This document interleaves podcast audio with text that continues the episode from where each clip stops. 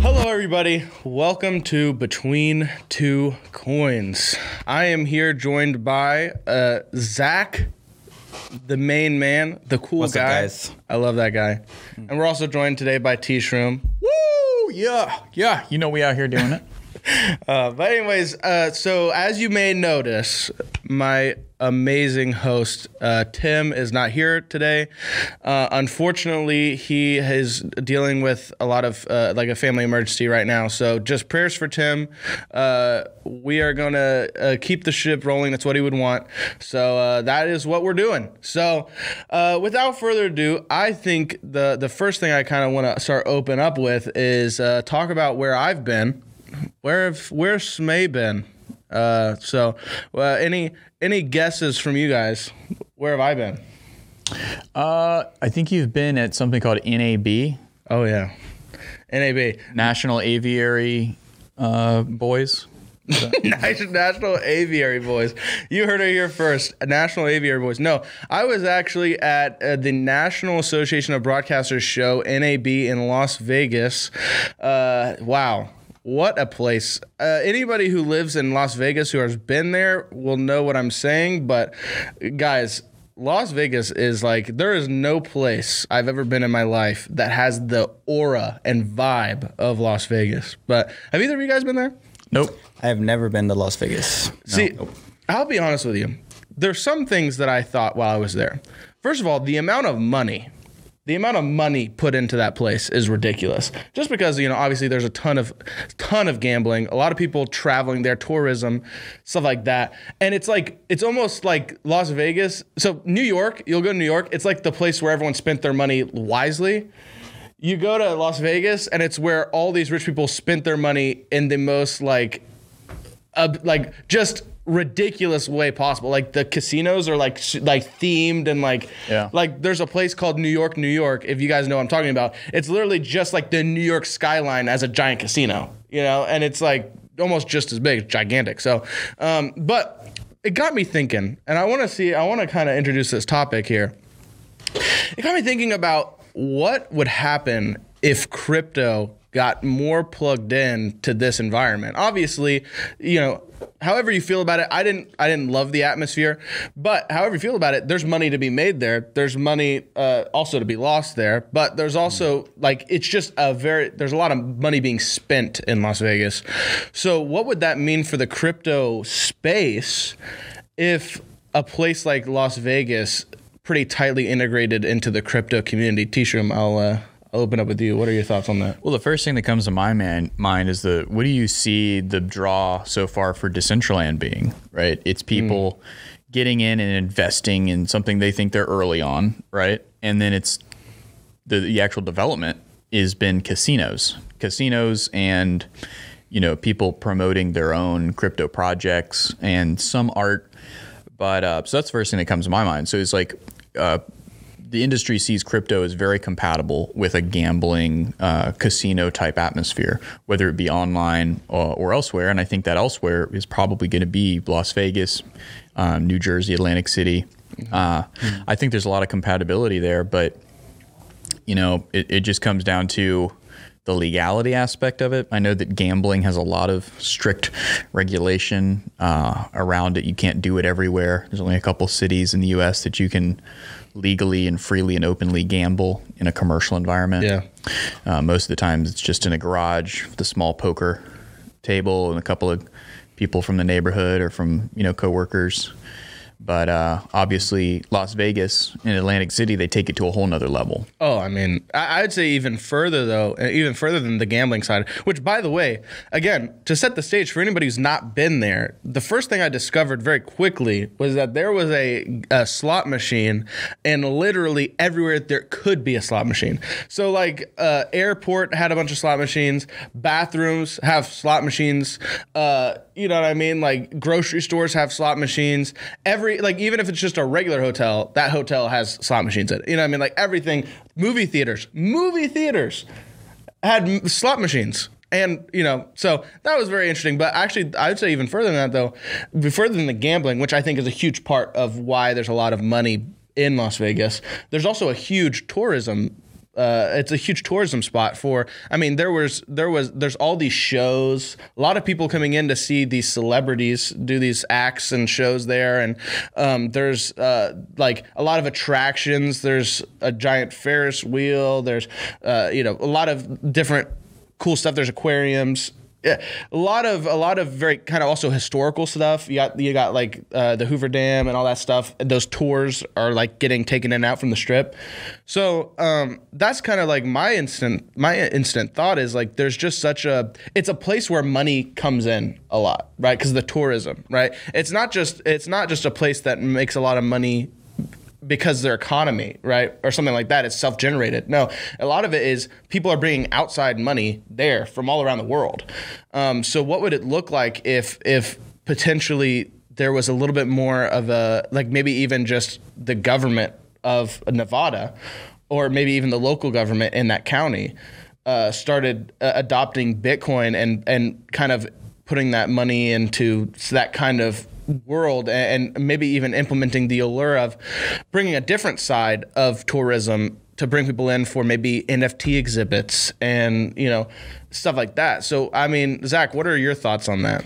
Yeah, I actually have a couple thoughts. So uh, kind of going off T Shroom and then tap into what Smay said.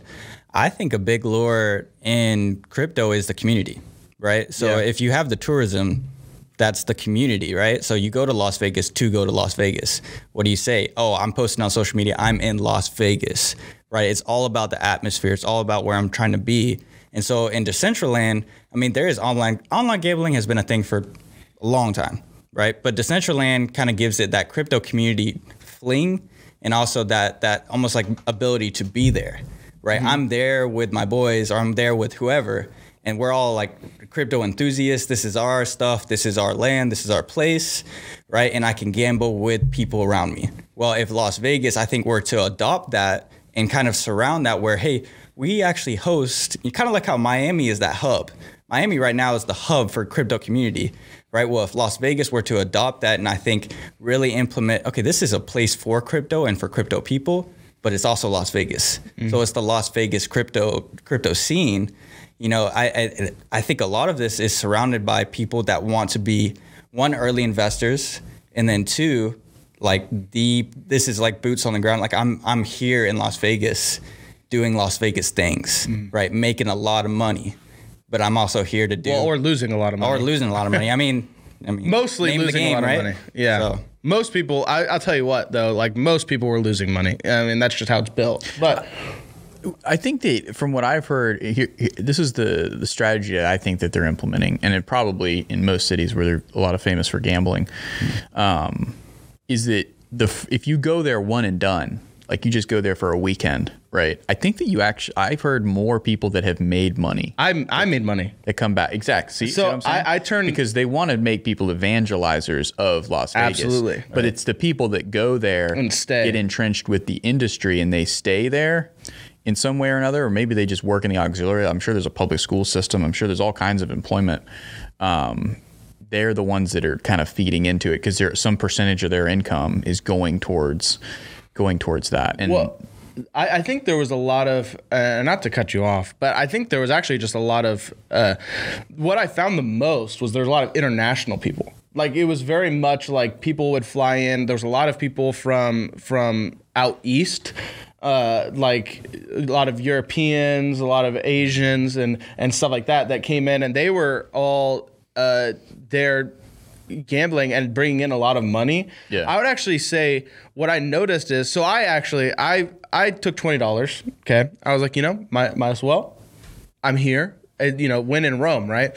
So I, I decided to throw twenty dollars in a slot machine. Uh, I turned twenty dollars into uh, like twenty five dollars.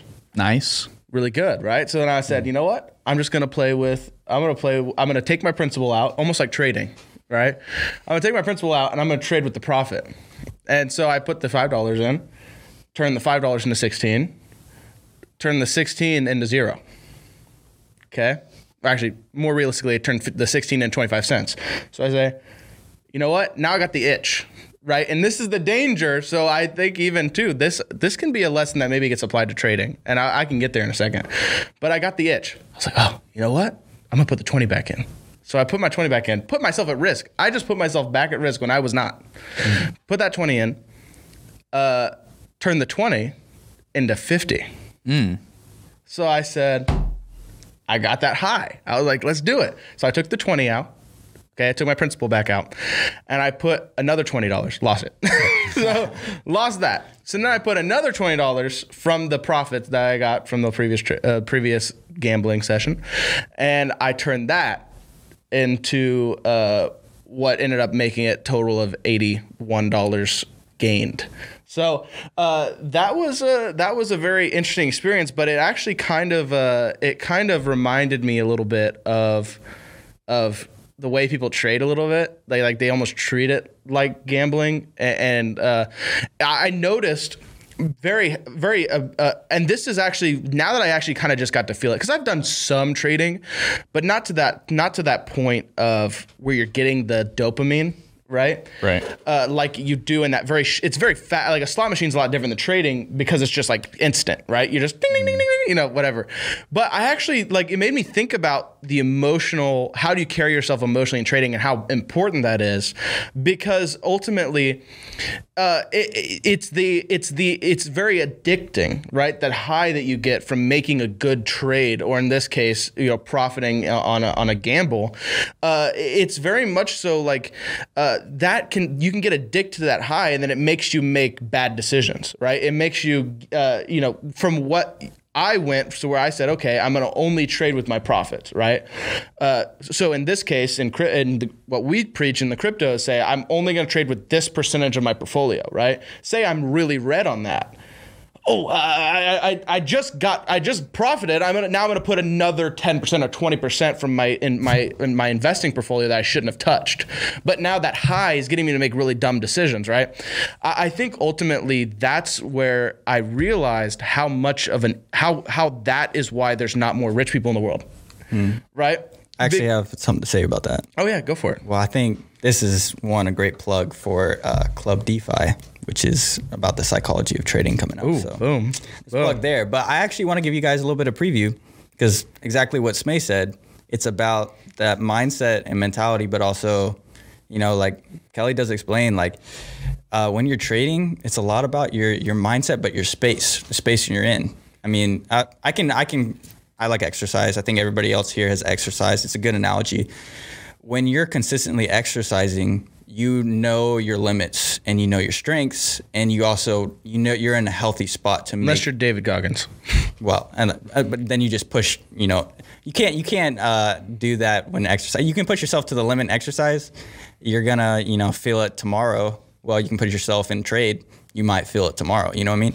Um, but the space that you're in, and when you're consistently doing it, you know you you're very aware of where you can push your limits and your stop losses. You, you're very aware of where you're putting your money in and what kind of trading decisions you can make in a very viable time set. Versus when you're in a bad spot or when you're itching or when you have that dopamine, but you're not, you're either new to the space or you're just in a bad spot in life. Like you need a second to take a breather and make sure that you're doing well, uh, like mentally, physically, and then in your trading. I mean, it makes a world of difference because you're gonna know what you're capable of. It's almost like you're watching a movie. You know, you'd be watching a movie and you think, "Oh wow, I I mean, that looks easy. I feel like I can do that. You know, I can I can definitely make that hop. I can do that jump. I can, you know, I, I, I can do that in sports. Like I, you know, sometimes you're watching a movie, you're like, oh, dude, I can be like that famous soccer player or whatever. Uh, but then when you get into it, you're very much aware. Wow, that is a skill set that I don't have. Yeah. So guess what? I need to learn. I need to practice, and I need to be very aware of decisions I'm making, both in my head and physically and mentally before I get into it. That is that's that's the name of the game. Is like you know where you're at and you assess and then you execute. Yeah, no, absolutely. So I mean, I, I think ultimately though the the I think the eye opener for me, just in that, and just a takeaway was, in order to succeed, right? It's gonna take it, it uh, in in terms of taking those risk, right? Those risky decisions, which is what trading can be. Trading is is in a sense a gamble, right? It, it is like uh, at the end of the day, it's just like a longer term form of gambling, right? Uh, and I think in that you can be successful if you're calculated, right? If you've if you've taken your emotions out of it.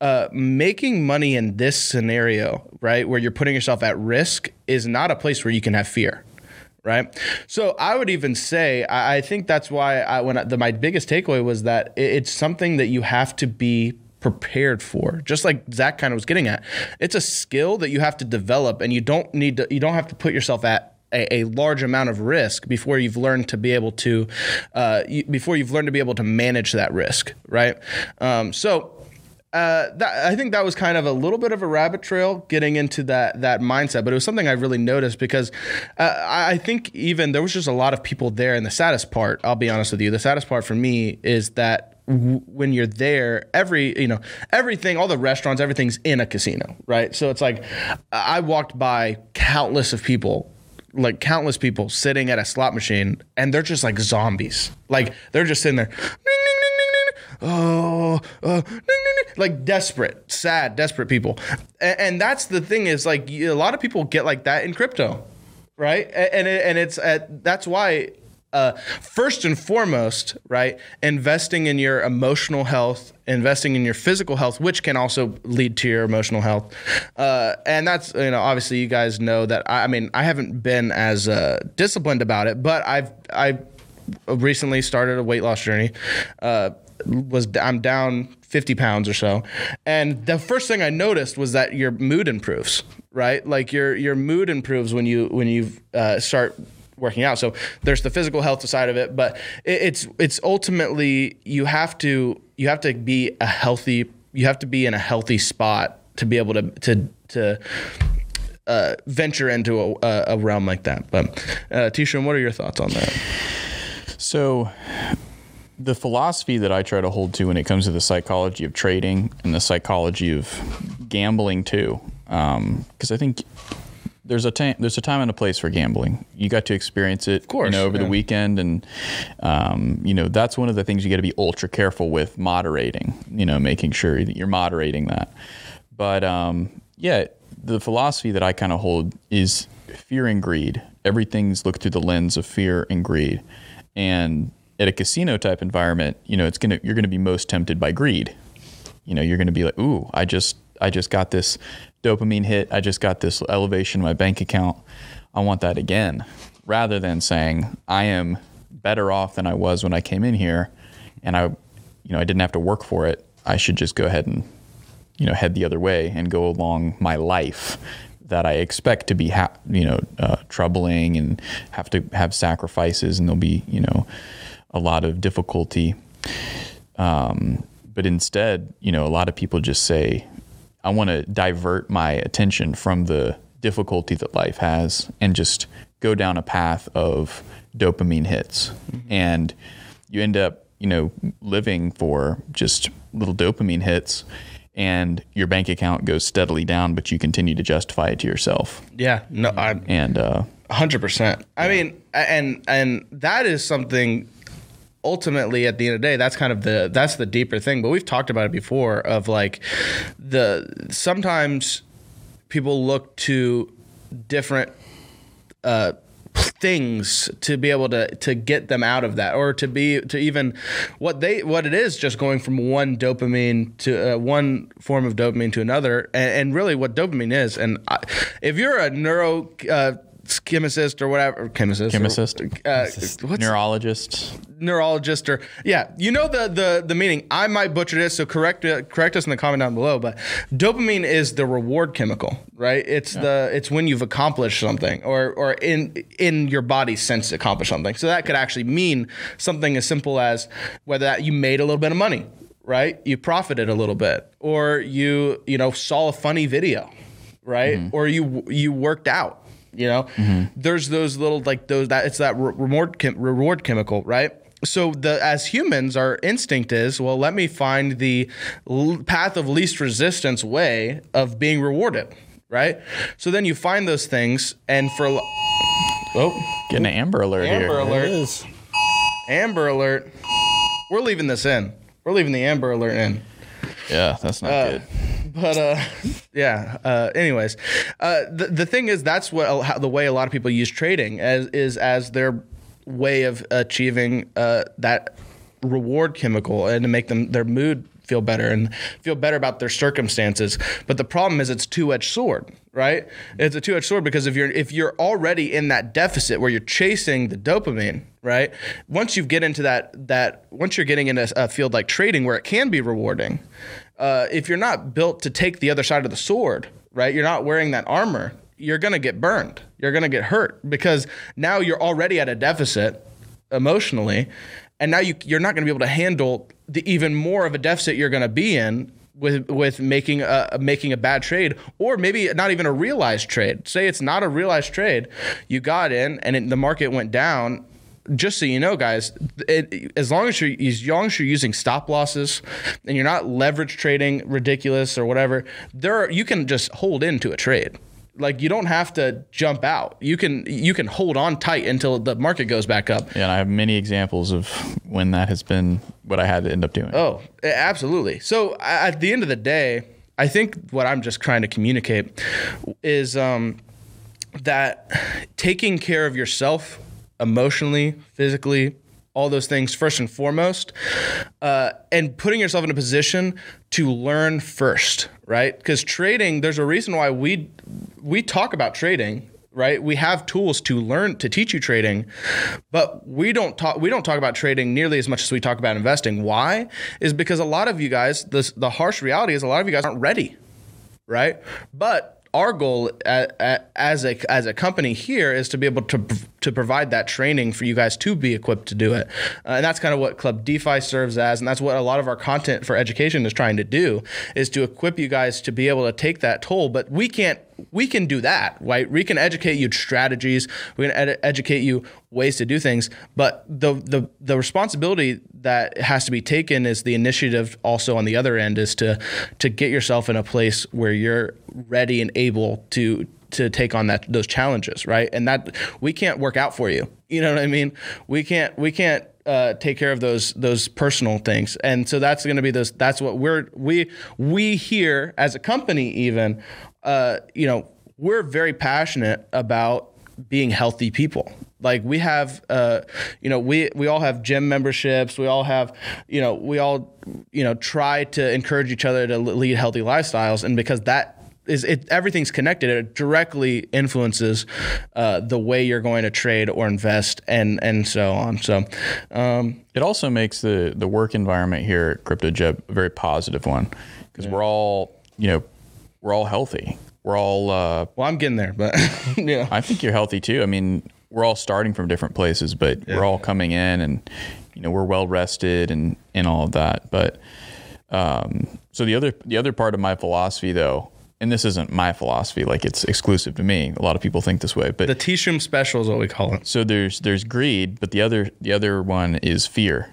and that's that's one that is a little more unique to trading because in um, you know Las Vegas, there's probably not the only fear would be the fear of missing out on a good FOMO, you know, yeah. but uh, in in trading, the fear can be really bad because you'll sell at a loss when. And then the next day, Well, it- the it fear is the uh, up. I'll, I'll tell you the fear the fear is what i went through when i lost my my profit Yeah. so i went and put my principal back in there is fear because the fear of loss like of losing Yeah. but continue And so it you'll never be able to fully do this, but you should always be working towards il- removing and isolating all emotion away from your trading strategy, your trading system. And it's difficult to do. It's very difficult to do, but usually what that looks like is you know, it's technical analysis. You're you're you're using less fundamentals, less, oh, I just read this article on China, so I'm gonna buy a bunch of these, you know, these securities are gonna they're gonna move because of that story, because of that found uh, that fundamental story, and I'm looking at I'm looking and waiting for a series of indicators to show me what I expect them to show me and usually you're going to be making trades a lot less often. Yeah. And you're going to be doing a lot of watching a screen that doesn't ever line up until it does. And then you know, oh, this is it. This is, you know, the MACD is doing this, the RSI is doing this, you know, the TD sequentials here. And, you know, it's it's a dip, so I'm going to buy it. And then you do, and then, you know, you're at that point, you know, that's where it's like, okay, it's it's not really an emotional experience. And you, you what you have to realize is that you're not going to be as happy doing that, but you'll be you'll be actually Achieving. making real achievement and real progress. Uh, so, you know, maybe it's maybe it's a time for you to have kind of a a gut check and say, you know, am I extremely happy when I make like forty percent on a do, you know, this this last Dogecoin uh, spike? Did I did I ride that wave? Was I very happy? Um, it's okay if you did, unless you were using money that you can't afford to lose in order to do that trade. Um, you know, but but if you were very happy doing that, or you were very sad because you missed it, that's that's probably something you want to look look inwardly, and and maybe you're just young. Don't don't beat yourself up about any No, any yeah. any of this stuff that we're talking about. But maybe that's something you you can work on, and by work on, I mean, you know, start to really maybe even just write it down. Maybe just write down you know what you're feeling and be honest with yourself and sometimes that is all you need to take on take that first step towards um, a better tomorrow you know it's to be starting cliche. with recognizing it, right? Like I think for me the and guys, I went into it just so you know. I when I went into it and I, I put that twenty dollars in, right?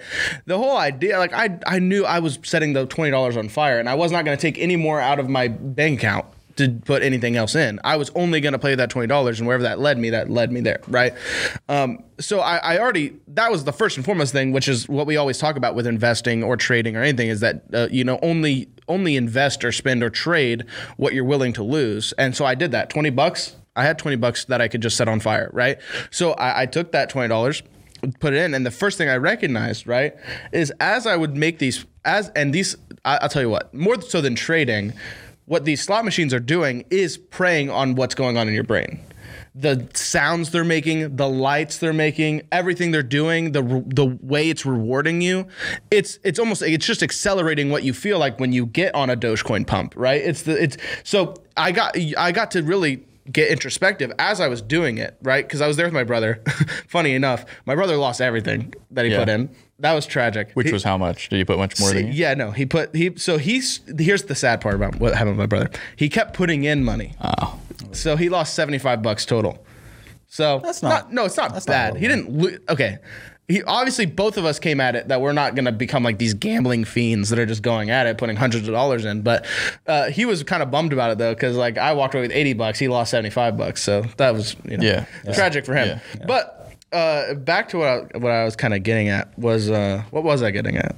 Well, I actually had a question for T-Shroom. what's your question Right. So you, out of all of us, have the most trading experience. But I wanted to ask, like, obviously, when you go into a trade, you go into any investment. I mean, those might be different things, but how often do you have that number in your head, whether it's a stop loss, but also your gains, and then an investment wise, that might be a little more loose. But you always have a number. Okay, I'm going to get out here, target exit target exit, right? Well- but then how often do you change that? I can I let me finish what I, I was gonna say. Then we'll jump into good that because question, I just remembered what I was getting at. So uh, just to wrap it up really quickly, what I was saying is uh, the the first thing I noticed when I was doing it and these things, setting these these dopamine off or whatever stuff, it was the reflection, the self, the introspection to realize what it was doing to me. Right, I already came into it because I'm live in Florida. Right, we don't gamble here, so I'm not like it's not something that I was uh, familiar. So I always had the negative connotation of what it was. Right, so I was already introspectively recognizing that, oh, that felt really good. I know what it's doing to me, right? So I'm getting. I knew that I was gonna get. I was getting addicted to it, uh, and so that ultimately is why I walked away at 80, and I wasn't gonna. I wasn't gonna keep doing it because I had the instinct to. I had the itch to, but I didn't. So it's fighting that. It's it's a, like Tisham said, fighting it or start making a change in that direction starts with first recognizing the problem, uh, and you have to recognize what it's doing to you. But uh, now you can answer that. Yeah. Uh, let's see. How often do you change the the price, the exit Your price? exit price, or even in a game? like you might, you know, oh man, it's still going up. Maybe I can inch that a little bit more. Mm-hmm. And then Good question. The academic answer would be you don't. The academic answer would be because one trade is just one in a series of, you know, potentially thousands of trades that you're going to make over a period of time. You exit when you planned to exit. Yeah. Right. So that's the academic answer. Sure. Right. The the real world answer, which again should ever be ever increasingly getting closer to the academic answer, uh, is yeah, I definitely have traded on emotion. I still trade on emotion, but it's something that I'm progressing towards not doing anymore. Right. Right. And so, you know, it really depends. Uh, it, it really depends. I ha- I'll tell you, I haven't sold for a loss in probably a year, just because I've been a lot more selective of what I'm buying, hmm. and but I'm also back holding a decent amount of stuff. Right. So there's stuff that I'm on a loss for, but it's because I believe in it. In fact, there's only one stock that I own that I am down am down on, and I don't think it's going to come back up. And that's it's a company called Wheels Up. It's this private uh, jet company, so where you can. It's like Uber for private jets. Right. It could come back up, but I, I think it's probably not going to. And you know, but but everything else, I'm very very confident in. I have a strong conviction that these industries that I've that I've researched and looked into, that I'm just going to continue to DCA as they go lower or as they come back up. Um, and in crypto, you apply essentially the same philosophy. If you're in an altcoin that you don't believe in, but you were just buying it because you think that there's going to be a pump, um, you should sell for a loss, right? If it starts to go down, you should have a number in your head. Okay, I'm going to sell at 3%, I'm going to sell at 10% Right. uh, loss. And you shouldn't feel bad for selling for that loss because you already knew you'd bake that into your overall strategy, your trading budget. Yeah. Um, so hopefully that answers your question. The yeah, the answer should be never. You should never um, change.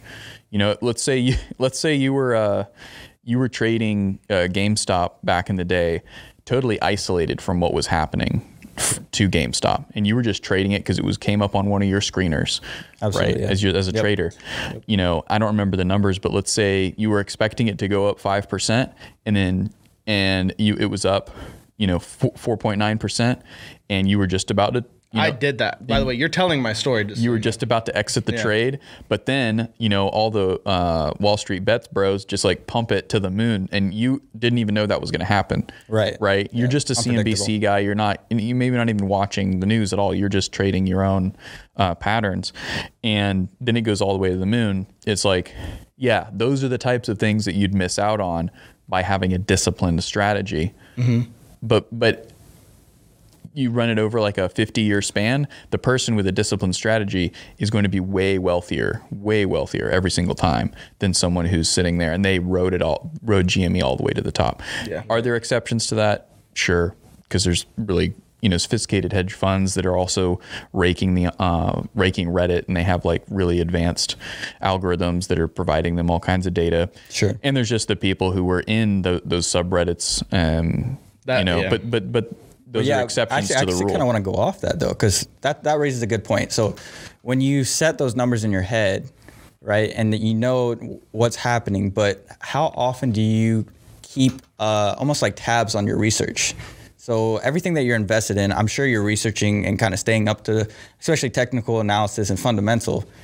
What do you think? Like, hey, is it was it a once a week thing? Is it a monthly thing? Like, how? I mean, I'm sure different strategies call for different, you know, research. But uh, I mean, at least in your experience, how often do you keep tabs on stuff? How often? I'd say multiple times a week, but that's just because I'm I'm in the crypto world, right? Professionally, it's my job. Yeah. I'm constantly researching every single morning. I'm looking at the charts to help uh, plan for the morning show. So, in tandem, I'm also looking at my my personal accounts and stuff like that. Sure. So, but someone working an insurance job, right, where all they're thinking is selling insurance, they're probably not opening up their trading portfolio as off, anywhere near as often as I am. Right. So I'm at a little bit of a, an advantage, you could say, but I'm also at risk for over trading because I'm Yeah. all, because I always have those tabs open, mm-hmm. right? So you know that, that's that's the answer I would give. Yeah, I, I was actually so that was I, I, the with the GME stuff, and we talked about actually in the first episode of Between Two Coins, but that was exactly me. I actually got into I got into GME back when it was like, I think it was like when it was like twenty bucks, and I had my dad get in, and it was great. And uh, because I started to hear the murmurs of what was happening on Wall Street bets, and I didn't know that it was they had the capability of taking it where they did. They took it to like five hundred plus dollars, right? I, I figured, you know, we could it could probably go up double, triple maybe. So I actually I had planned to get out around fifty, and I did. I think it was either 40 or 50. I got out, had my dad get out, and then like the next day, hmm. like the next, I think it was like the next couple of days, it went all the way up to 500. Yeah. That was tragic. But I think it like like Tishan was saying, it's that discipline to be able to fo- like to fight the FOMO, right? Hmm. There's we always talk about FUD, right? We always say, oh, oh, FUD, they're spreading FUD, they're wanting to get people out. There's sometimes where you, you kind of have to be, you kind of have to also fight the being the moon boy and FOMO, right? Because FOMO can also be a little bit more dangerous. Because also, if you're not in a place emotionally, right, to kind of bring it back to that point, if you're not in that place uh, where you've taken first taken care of your yourself emotionally, that you can support the gains. Something that Jordan Peterson said uh, that I really loved when we were at Bitcoin 2022 is he said nothing slips through the hands uh, uh, a fool's hands faster than money. Right. So if you if you don't take care of like maybe you did get in on this pump, are you in the place where you're not going to spend it all? You're not in the place where you're going to lose that money. If you're not if you're not willing to put the work into becoming a, a, a resilient trader, and sometimes that does mean taking loss, right? Sometimes that does mean learning from failure. But uh, kind of like with Kelly, his you know his tuition he calls it, and his his where he lost that seventy five or seventy thousand dollars in a trade. I mean that's tragic. But to him, he says that's no, that's his tuition into trading, and it made him a stronger trader because of it. I, I think in this case too, uh, but in it, in that you have to you have to commit yourself to becoming a resilient trader um, because it, that also reverberates into what you're going to do with the profits. And by the way, that was over years of trading for Kelly. Like that wasn't like he wasn't just getting into it and then boom, lost it all. Like I just wanted to reiterate. Really? n- He did lose it all in one Yeah, trade. it was well, all no, in he one lost it all in one trade, but it wasn't. It wasn't his first trade. right, right, right. Oh, he no, wasn't going oh, in just- think- yes, just yes, that, right. that, right. that was a Which- yeah. that he he he got too comfortable with leverage trading. Right. Exactly. Right. Right. Yeah. Right. Yeah. And he'd So- be the first to say that. We're not Oh yeah, yeah. crap We're about not talking crap. No, no, no. I just, I I'm just repeating like, what he somebody said. Might, hey, Yeah. yo, I'm about to get in this trading game. Boom, boom, boom. Like throwing all my money in. Oh, oh, good. He- he's You're right. experienced. You're right. His tuition was over. and I actually have some friends who have well, it was it was confidence, but yeah. who took out loans to buy Ethereum um, back in November. Of, Oof. Yeah. Oh. Like there's people out there that are that are Silly gooses. you know they they come into it with a a very naive understanding of not just markets but with human nature you know and, Yeah. and just like like the world and a lot of you know a lot of people have been sheltered but um, when you were talking about uh, the people who were at those casinos and the slot machines it looks like they're kind of camped out there and they're not looking to leave anytime soon it reminded me of i went to canada one time and I went to Caesar's Palace. Was that is that what it's called? Yeah, Caesar's Palace. They have one in Canada.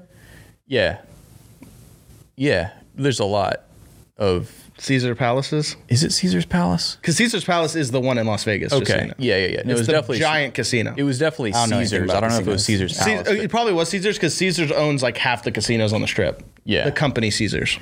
but um yeah and and that's interesting that that is allowed to be the name of something caesar who like killed like thousands and thousands of innocent civilians All right, all right. But, Go uh, off. but he uh, needs to pay for his crimes. He, know I'm what I pretty sure he did. you know so you can do with that what I you mean, will but he's a figure. you know, I don't history, think I don't think he should be you know. paid for his crimes, but it's just like No, in, in well- the days of trying to rename everything. What about like Alexander things the Great? I mean, he did. You know, like you know how he died, right? Caesar. I don't I don't remember. He's he's got like stabbed like what was it like a hundred times by his like all the people in the republic. Wow. So he got his So he got his he. that's what I'm he saying. got his due. He did got he did get his due.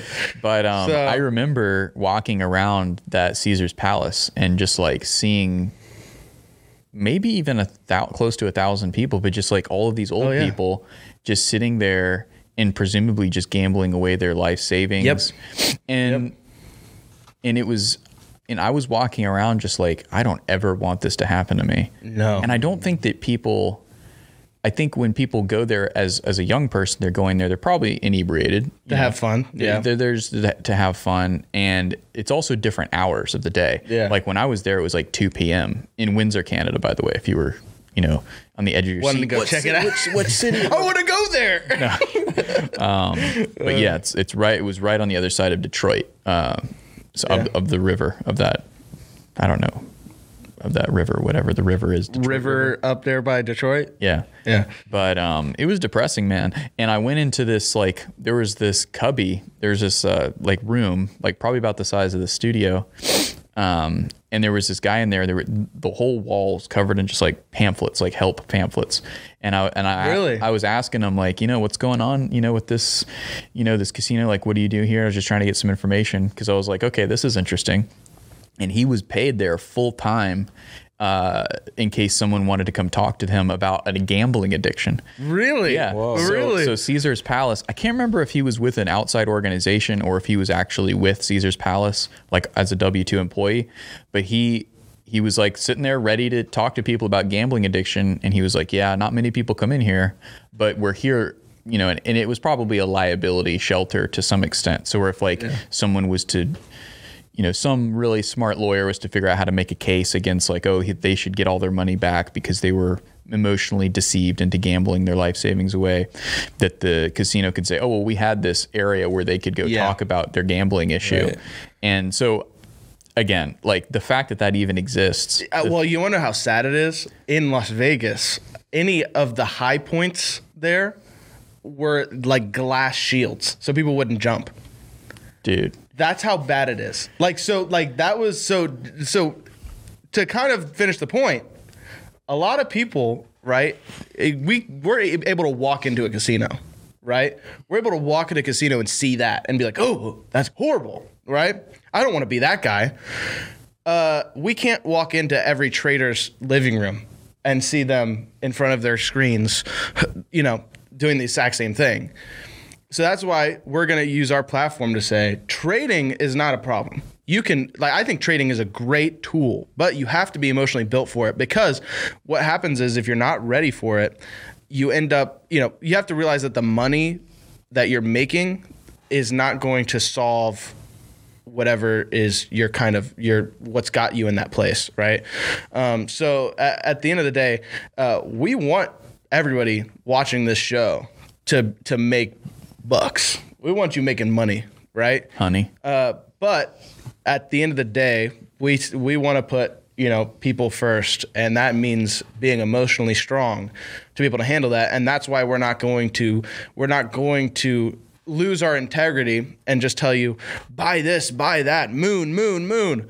We're gonna tell you sometimes that there's times to to evaluate where you're at and st- put a pedal on the brake. Yeah. And so that's kind of I would say, especially right now a lot of I- I'm speaking to a lot of you guys who are scared because the market is down. And this is being recorded on Fridays. This goes out tomorrow. So the market maybe maybe we rallied a thousand percent. Who knows? But uh, um, the fact is the market's not doing well uh, right now. So at the end of the day, it's gonna it has to it's gonna take that kind of that fortitude because you know how many people like you said the the naivety of it. I got into it uh, crypto the beginning of the year and I made some really bad investments. And the reason is is because we're all about the uh, we're all about the evangelism, right? Crypt- crypto is not lacking evangelizers. We have so many people going around saying, "Buy, buy this, buy that. You're never gonna lose. It's the Bitcoin is the solution to everything." The thing is, at the end of the day, there's still volatility, right? And without the education in that to back that up, the mm-hmm. education, the ex to set the expectations of what when you get into the crypto market, this is what you can expect. How many people you got them in successfully? You made them buy. Maybe you made them take out a loan for ten thousand dollars, thinking it only goes up and to the right, right?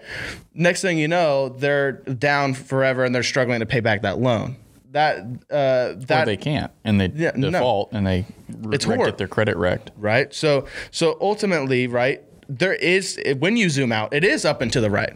I'm not even arguing. Like, uh, Bitcoin does solve a lot of money pro- uh, problems with the uh, economy in in this world, right? It, Bitcoin does is the solution. to That crypto and and decentralization is a solution to a lot of things, but you have to set the expectations of what it looks like getting into the market, and it actually it takes a a resilience, right? Because it is a new market right? You guys are eh, right now, even with Bitcoin being at 40, was it like 42, 39, something like that, in that range, you're still an early adopter.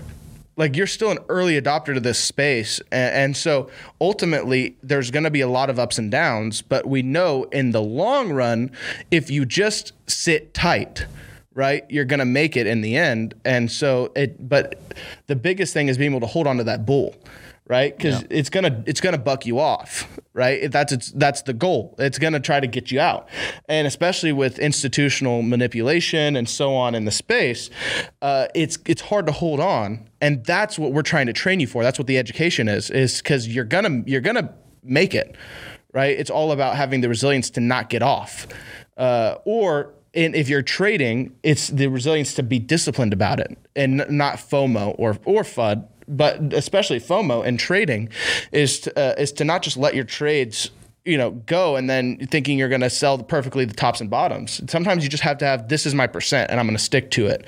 And then then you're going to be you're going to in the long run uh, uh, m- succeed. So yeah. how much time do we have left? Yeah what's the time at? Um, we started yeah we have about like 10 9 10 minutes. Okay all right Okay. All right, so Tisha, I'm gonna throw it to you because I think you had an interesting subject you want to bring up about the uh, about old Vitalik Buterin, yeah, Ethereum daddy. so, so the, just the headline is Ethereum founder Vitalik Buterin, Buterin, uh, Putin's lovely Russian government is one of my enemies now. That's his quote. Interesting. So Vitalik has has distanced himself from Russia, and obviously the Russian um, issues that are going on now, the the war that they've waged on the Ukrainian people, and that yesterday the Canadian Parliament felt comfortable labeling officially a genocide, which yeah. is a whole a whole other issue. But um, I don't want to pretend like I'm understating what what's going on. It's horrible in, in that area, horrible. but. Yeah. Um, the way I was going to transition into that story before you kind of just cold transitioned, which is fine. But uh, sorry, was, sorry, I was gonna I was gonna say, you know, I've been finding myself been like uh, you know just like anybody else just kind of kicking back in the evening and just like you know playing video games or enjoying myself and being like man there's a war going on right now. It's crazy. And it's not just like a war like because there's kind of always wars going on in like um, like the Congo and like South Sudan, like there's and Yemen, like there's wars been going on there for a while, but those are like very distant, like in in my mind. Whereas this is these are two this is a, a world power, Russia, and you know a major European con- uh, country. It's not in the EU. Um, it's also not in um, NATO, but it's it's a it's a country that I've met people from, mm-hmm. right? And and yeah. it's a country that exports goods that I've actually consumed. Yeah, we're feeling the ramifications of it. Right. Yeah. Um, right. And so that's not to belittle the other wars that are going on and the suffering that are going on there, but you know, so what, what what's happening now is Vitalik, who is is Russian, he's a Russian person. He's having to distance himself from this regime that has made some very very poor choices, to say the least. Mm. And uh, you know he must be in a tough spot because he's he's the representative of Ethereum, which if anybody not watching uh, watching this doesn't know, Ethereum, a cryptocurrency, um, was co-founded by Vitalik and he is kind of seen as the as the the figurehead. Yeah, he's kind of like the uh, Charles Hoskinson of Ethereum. He which, is. for you guys who don't know what Charles who Charles Hoskinson is, which most of you guys probably do, he's the figurehead for Cardano. Cardano. Yeah. Um, he's like the, I guess how you put it. He's like the Elon Musk for, of, uh, yeah. So like, so the way Elon Musk is with Tesla, except not CEO just like representative because he's not the yeah. CEO of Tesla anymore. That's the no, same. He is. Are you sure? Oh yeah, Elon's definitely the CEO of Tesla. That hasn't changed. I'm pretty sure I remember hearing that he wasn't anymore. Okay, I think of Jeff Bezos. Okay, maybe Jeff Bezos. Let's look that up, Jamie. I was gonna say Jeff Bezos stepped down, not Amazon, but I think Tesla. Elon's I'm pretty sure he's still the CEO of SpaceX, but he's not the CEO of Tesla. CEO of Tesla Motors. Is he really? Yeah, no, I'm he- such a goob. Oh yeah, maybe I I'm think thinking, you're thinking Jeff of he Yeah, got yeah. into some issues with the SEC, and I think he did have to step down or something and be on the board. But he's he's definitely there now. Oh, okay. because in the head. Okay, so uh, back to the back to the Yeah, East- back to your saying. Eastern I'm just being a silly goose. Yeah. So, uh, so Russia has completely tarnished their their um, reputation on the world stage. Boris Johnson, the Prime Minister of England, of the the UK, he said uh, he will never be able to cleanse the blood from his hands. Like this is just it's over. I like we're not understanding that yet because it's so soon. It's you know the shock is still really raw. Yeah. but um you know, it- it's over for Russia. It's over for the Putin regime. He's not going to be able to engage in any kind of serious trade with other countries other than China and other, you know, uh, corrupt nations that are willing to to deal and trade with with somebody like Putin. But um, so you know, as I'm relaxing, I'm thinking like, man, like, should I feel guilty about about uh you know just just hanging out and, and not you know not donating a bunch of money not working overtime Well- at like McDonald's to like raise money for the for the cause? Um McDonald's you know that would be that would be a, a place to work. But um and I and I think the the takeaway is no I shouldn't feel guilty. Right. But also you know I, I should be holding people like uh, Vitalik accountable for his his uh, decisions. And he's already gone ahead and you know kind of distance itself from Russia which is the which is the right thing to do. But but we are promoting this industry of crypto. You know, we're very much, you know, crypto guys. And so we want to make sure that in the same way that we promote it, we're also, you know, making sure that the Russians and other, you know, bad actors in the world aren't, you know, using it to embezzle money and to money launder and and to ultimately fund, you know, potentially some kind of takeover of a whole blockchain. And um, yeah, so that that's something I've been thinking about. But but Vitalik has definitely made the right decision here, I think and you know it's just a it's a it's an unfortunate time for him to be associated with Russia. I think the Russian people are you know probably good people for the most part. They seem to be brainwashed right now by the by the news, but um, you know the regime certainly is not a good regime. I was gonna say that's incredibly brave for him to do. Puts Yeah. a big target on his back. Well, I mean, he also definitely doesn't have any like I don't think he has any political ties, right? I think he was just born there. But I think even what we've established, and I'm not going to get into that because I think that's not something we really can talk about on the channel. But like we saw with the pandemic, the way certain people were held accountable for something they had nothing to do with, it's the same thing. And so I think for him, he's getting ahead of it to say, I have nothing to do with this. And I, in fact, I disdain it, you know? Um, But I, I would even say, like, I think it, kind of what you were getting at there that you kind of mentioned of like just as much so as we are we are advocates for the space, we also need to be willing to call uh, bad actors in the space out, right? And so, uh, and that's why I'm calling it now.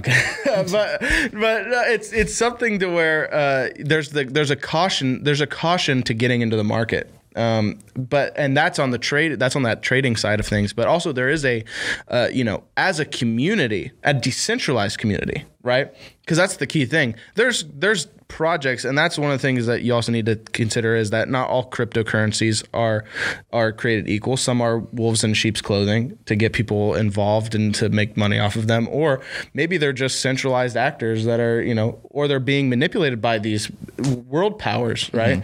Um, so there's that there's that kind of uh, discernment that comes with also being in the space that sometimes there's going to be wolves among you, um, and, and that it, it takes that that knowing right and we need to be willing to call each other out and to and to s- protect our community in a way that is uh, uplifting and and also in the fact that it's not there's no centralized power putting its hand on it. Yeah. Uh, and so that's the thing about decentralization is that decentralization actually takes co- uh, participation Yeah. right?